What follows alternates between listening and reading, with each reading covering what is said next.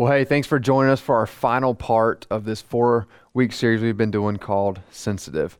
If you've been with us the last three weeks, then you know that we have been looking at this idea of sin uh, and the realities of sin, the impact that it has on our lives. And we started this series with the really the reminder, hopefully for most of us, that sin is objective, pervasive, and most importantly, sin is deadly. And that transitioned us into week two, where we talked about some of those sins that if sin is deadly, then all sin is deadly, even those sins that we often tolerate or minimize. And then last week, we really turned a corner talking about from sin and its penalties and its complications and the effect that it has on our lives. And then last week, we, we turned the corner and we ended with some good news, and that is that Jesus has paid the penalty. When he died on the cross, he paid the penalty of our sin. So that although sin is true, although sin is a reality not only in our own lives, but in the world around us, the culture around us, the implications are all around us. And yet, Jesus came, and when he came, he conquered sin and he defeated sin on our behalf. And so we looked at that last week and we learned that, hey, when our faith is in Jesus, then we can be what's called justified. And we'll talk a little bit more about that in just a moment. But the reality is this if we who are saved by grace through faith, if we have experienced forgiveness of sin, then the question becomes what now? After being forgiven, after being declared righteous by God, what then is our relationship to sin? And in fact, Paul, the Apostle Paul, will answer this question in just a moment, and we'll look at it in Romans chapter 6. But before we do that, we really need to make sure we understand one main idea, and that's this. Before knowing Jesus, this is true for all of us, before we knew Jesus, we were not just under sin's penalty, which is death and separation from God. We talked about that, but we were also under sin's power. And what we mean is that through Jesus' death on the cross, we have been freed from not only the penalty of sin, but what we look at today and what we'll see in Romans chapter 6 is that when we came to faith in Jesus, we were freed from the penalty of sin, yes, but we are also freed from the power of sin. And really and truly, the, the Bible doesn't use these words, but in theology, there are two terms to kind of describe these two realities. The first one is justification. And justification is what we talked about last week, and that is this once we have come to faith in Jesus, then God Almighty, the creator of heaven and earth, the judge of the universe, declares us righteous, innocent, not guilty. It's as if the God of all heaven, the God who governs and rules over all of creation, slams down the gavel and he says, Because of your faith in Jesus, you are not guilty despite all the sin realities in our lives, despite all that we've ever said, done, or thought that declares us guilty, God looks at us, sees Jesus, sees his perfection, sees his righteousness, and he slams down the gavel for all of eternity and says, You are not guilty. Not because of what you have done, but because of who Jesus is and what he has done on your behalf. And, and that idea is justification, that God himself declares us righteous. And when he does that, we are changed positionally. Our, our position before God goes from the category of sinner and guilty and unrighteous, and we change categories because of Jesus to where now God sees us and we are righteous because of who Jesus is. And that is justification. But then there's another term, there's another reality that takes place after justification there's another word, and that word is sanctification. And sanctification is the process, this practical growth into Christ likeness. So, really think about it in, in two ways. Justification happens in an instant. When we put our faith in Jesus, we are justified. But then, after that point, for the rest of our time on this earth, then we begin this process of sanctification where we have been declared righteous, and now we are able now to begin to live out that righteousness. So these two terms are helpful because justification helps us understand our freedom from sin's penalty, that we no longer experience separation from God because God sees us as righteous. And sanctification helps us understand the freedom that we now have over sin's power. And so in Romans chapter 6, we're going to focus specifically on this idea of sanctification, this growth into Christ likeness. Look in verse 1 with me. Paul says, What should we say then? Should we continue in sin so that grace may multiply. In other words, Paul is raising this hypothetical question. Maybe there were people in the Roman church who were who were literally saying this and kind of spreading this throughout the church, and so Paul is hitting it head on and he wants to address it. Or maybe he's just simply playing devil's advocate because he had kind of heard this reaction to people saying, Man, if all it takes is God's grace and our faith and we can be forgiven of all of our sin, man, doesn't that seem like we should just be able to sin whenever we want? And so Paul basically raises the question. He says this in all that we've discussed in chapters 1 through 5, if that is true, then doesn't that if, mean if we're saved by grace that the more we sin, the more grace we'll receive? And, and isn't grace better? And so maybe we just keep sinning so that we can experience more grace. And Paul will answer his own question in the next few verses. And when he does, he will show that this question stems from really and truly a misunderstanding of the gospel. You see, some of the opponents would say, man, if this is true, if the gospel is true, that Jesus died on our behalf, that we can be forgiven of all that we've said, done, thought, all the sin we've ever committed, if we can be forgiven just because of our faith, then doesn't that mean that we can continue to sin? And Paul will say, well, that really misunderstands the gospel. So, as Paul lays out his answer in the following verses, he really does it with true, two primary, what are called indicatives. Indicatives are those simple statements of fact because we know this to be true. And Paul will lay out these two truths and then he'll summarize with an imperative. An imperative is a command, a call to action based on what we know to be true. And so the first truth that Paul lays out is this when we deposit our faith in Jesus and his righteousness is credited to us, that is justification there was not just a position change when God says, says you're no longer unrighteous, now you are considered righteous. There was also a power exchange. Look what Paul says in verse 2. He begins to answer the question should we continue in sin that grace may abound? And Paul says emphatically, absolutely not. And here's why because the first truth is this How can we who died to sin still live in it? Or are you unaware that all of us who are baptized into Christ Jesus were baptized into his death? The truth that Paul lays out, the first thing that we know to be true is that we who are united with Christ have died to the sin nature that once governed us. So it's not just that Jesus died on the cross to satisfy the wrath of God to pay the penalty of sin. It's that when we come into union with Christ through our faith, that we have been crucified with him.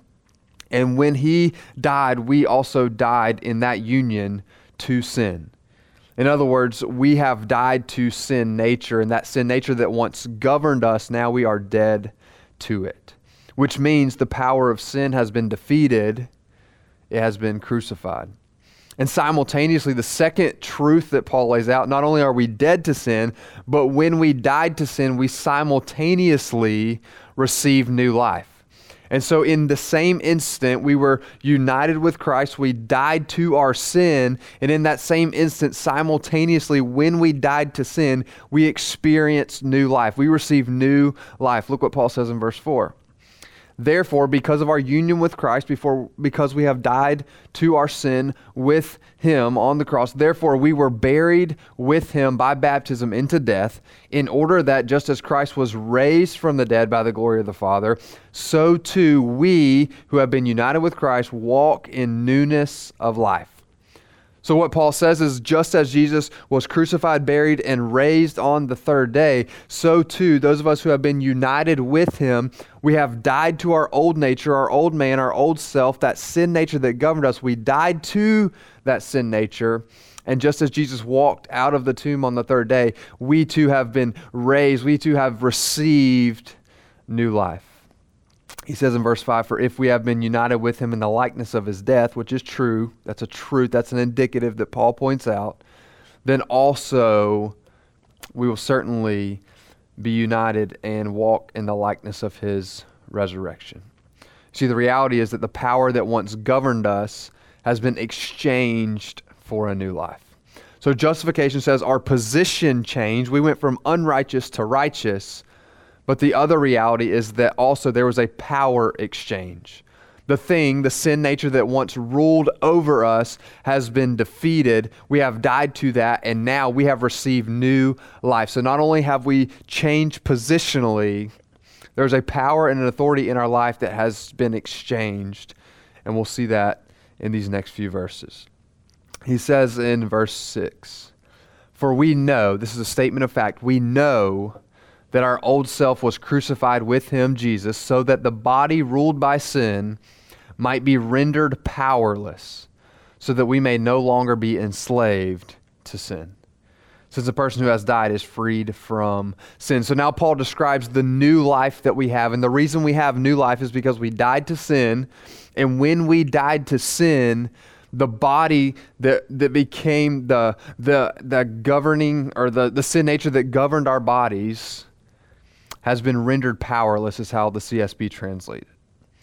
The body ruled by sin has been deemed that that word rendered powerless literally means idle, unemployed, inactive, inoperative. One commentary says this Believers, by definition, are those who, by their union with Christ, died with him on the cross.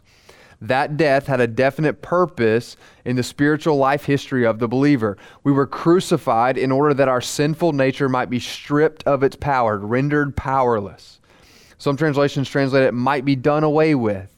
And that translation comes from the form of a Greek verb, katargeo, which speaks of being reduced to a condition of absolute impotence and inaction as if it were dead. That's the reality Paul describes. Because we died to our sin nature, the body that once followed the inklings and the desires of our sin nature has been rendered powerless because it's as if it was dead.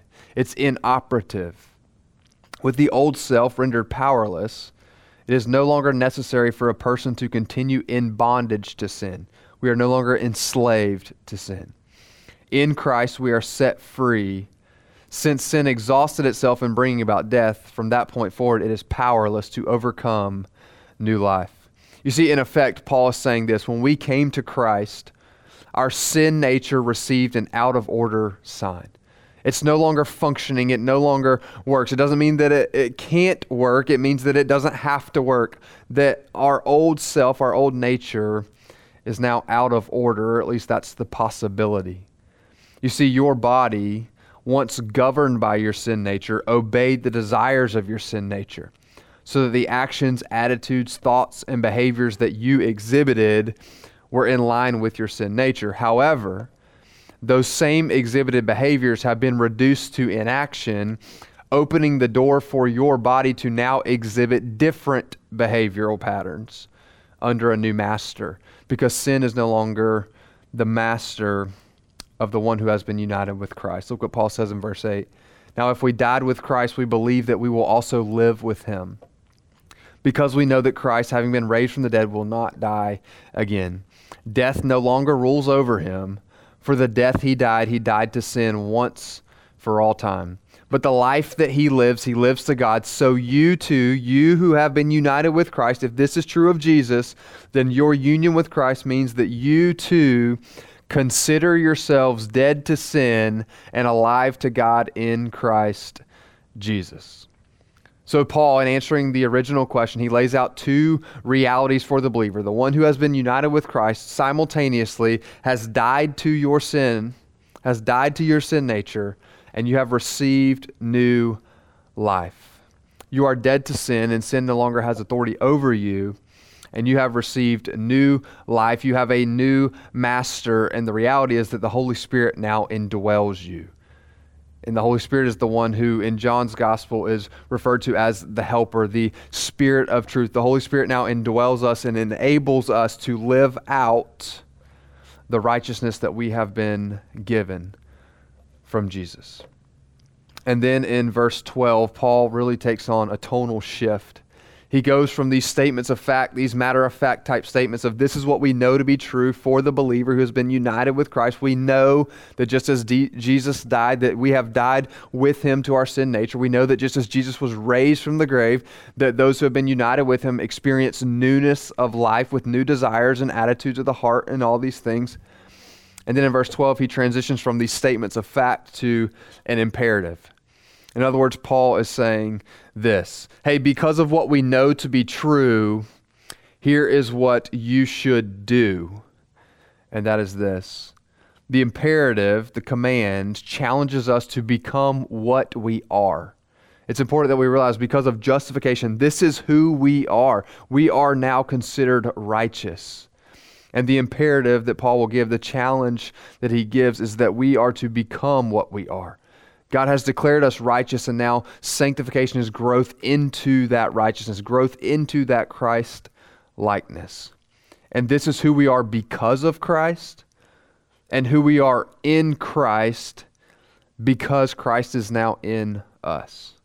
In verse 12, Paul says this Therefore, because of what you know to be true, because you have died to your sin nature, because you have received new life, therefore do not let sin reign in your mortal body so that you obey its desires.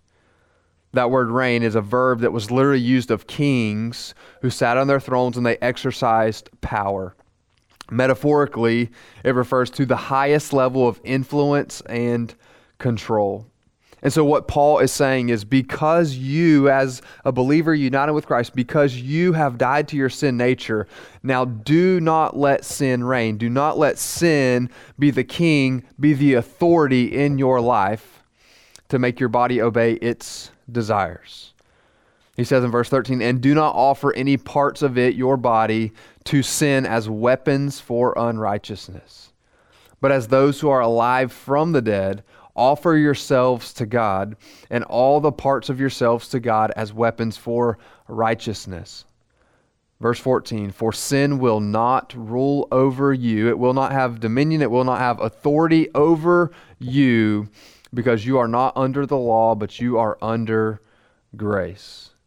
You see, I think it's awesome that, that Paul rounds us out by coming full circle. What began as a question, whether hypothetical or a literal question that was being raised in the Roman church, Paul basically starts this entire section with a question that says, Well, if grace is true, if grace is the basis of our salvation, that God simply looked on us because he loved us and by his own goodness, he made a way for us to be saved by his grace and through our faith, our sin is forgiven. It's just washed away. Well, doesn't grace now entitle us to live however we want to because it will all be covered?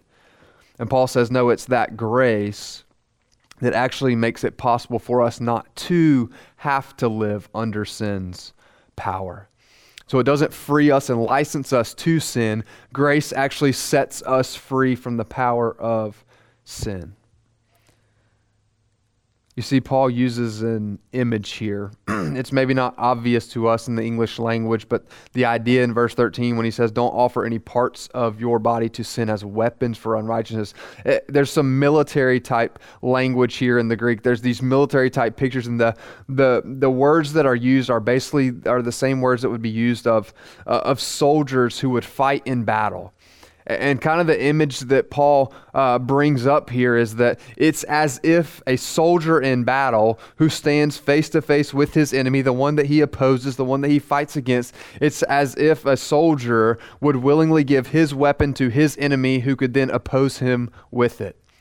And Paul's point is this no soldier would willingly do such a thing. No soldier would willingly give his weapon to his enemy who would then turn around and use it against him.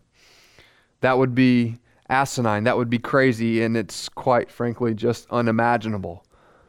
But Paul says the same is true for the believer the believer would never willingly or should never willingly give sin opportunity in his or her life because sin opposes the things of God. And God is now your master because of who Jesus is. He is Lord of your life. The Holy Spirit lives in you and gives you the power to live out this righteousness. And so, why would we ever give sin a free opportunity, hand our weapons over to sin who opposes the things of God? And Paul's point is this that doesn't make sense. If we have been saved by Jesus, Jesus is our Lord, then why would we ever willingly step into something? Why would we willingly ever commit something? Why would we willingly ever participate in something that would now oppose our master, that would oppose the desires that God has for us and desires for us to be? And the point is that would never happen in battle, and so that should never happen for the believer. So, to answer the original question, should we continue to sin so that grace may abound? Paul says, no, absolutely not, because no one would willingly give their weapon to the one that opposes him. For the believer, you have died to sin. You have been set free from the power of sin. You have received new life to walk in new ways with new thoughts and new patterns of behavior and new ideas and all of these things that now govern you because the Holy Spirit lives in you. And so we would never willingly commit to walk in sin so that grace may abound. No, grace sets us free from the power of sin, doesn't license us to sin. So, as we wrap up today's series, I, I hope this entire series has been an encouragement for you. I hope you have drawn insight from this. I hope in some ways it has been challenging and maybe even convicting to realize that sin is deadly and there may be hidden sins, pet sins that I've tolerated in my life for a long time because I, for whatever reason, just not realized the impact they have on my life. But I hope what's clear today is that Jesus and his death on the cross frees us from the penalty of sin, but he also frees us from the power of sin. And that's really our takeaway for today and really the whole series and how we want to end it is this. Because of Jesus' death for our sin, we are no longer dead in our sin. We are now dead to our sin. And so, for you as the believer watching this, I pray this would be an encouragement to you and I pray that you would walk in the freedom to which Christ has given you and called you to. No longer governed by your sin, no longer enslaved to your sin, but now you can walk in the freedom and the power over your sin as you walk with Jesus by the help of the Holy Spirit who works in your life. Let me pray for you today. God, we thank you for today. God, I thank you for every person who uh, who would watch. Lord, I pray that there would be great encouragement drawn from the reality of who we are in Christ because now Christ is in us. That yes, by your grace, you made a way for us not to endure the consequences of our sin, that we have uh, victory over the penalty of our sin, but God, you also give us by your Holy Spirit, giving us new desires, a new heart, a new mindset, new attitudes, God, that we have new life in Christ. Yes, we have the hope of future glory, but here right now, God, you give us new life as we walk now by the Spirit, not gratifying the desires of the flesh. God, we love you. We ask that you would help us to continue to, to just meditate on this truth and allow this truth to permeate our hearts, realizing the victory that you have given to us. God, we love you. We thank you for Jesus. We thank you for your grace that makes all of this possible. And we ask that you would give us the strength to walk in the freedom and the power over our sin, Lord, as we live to serve you. We love you. We ask this in Jesus' name. Amen.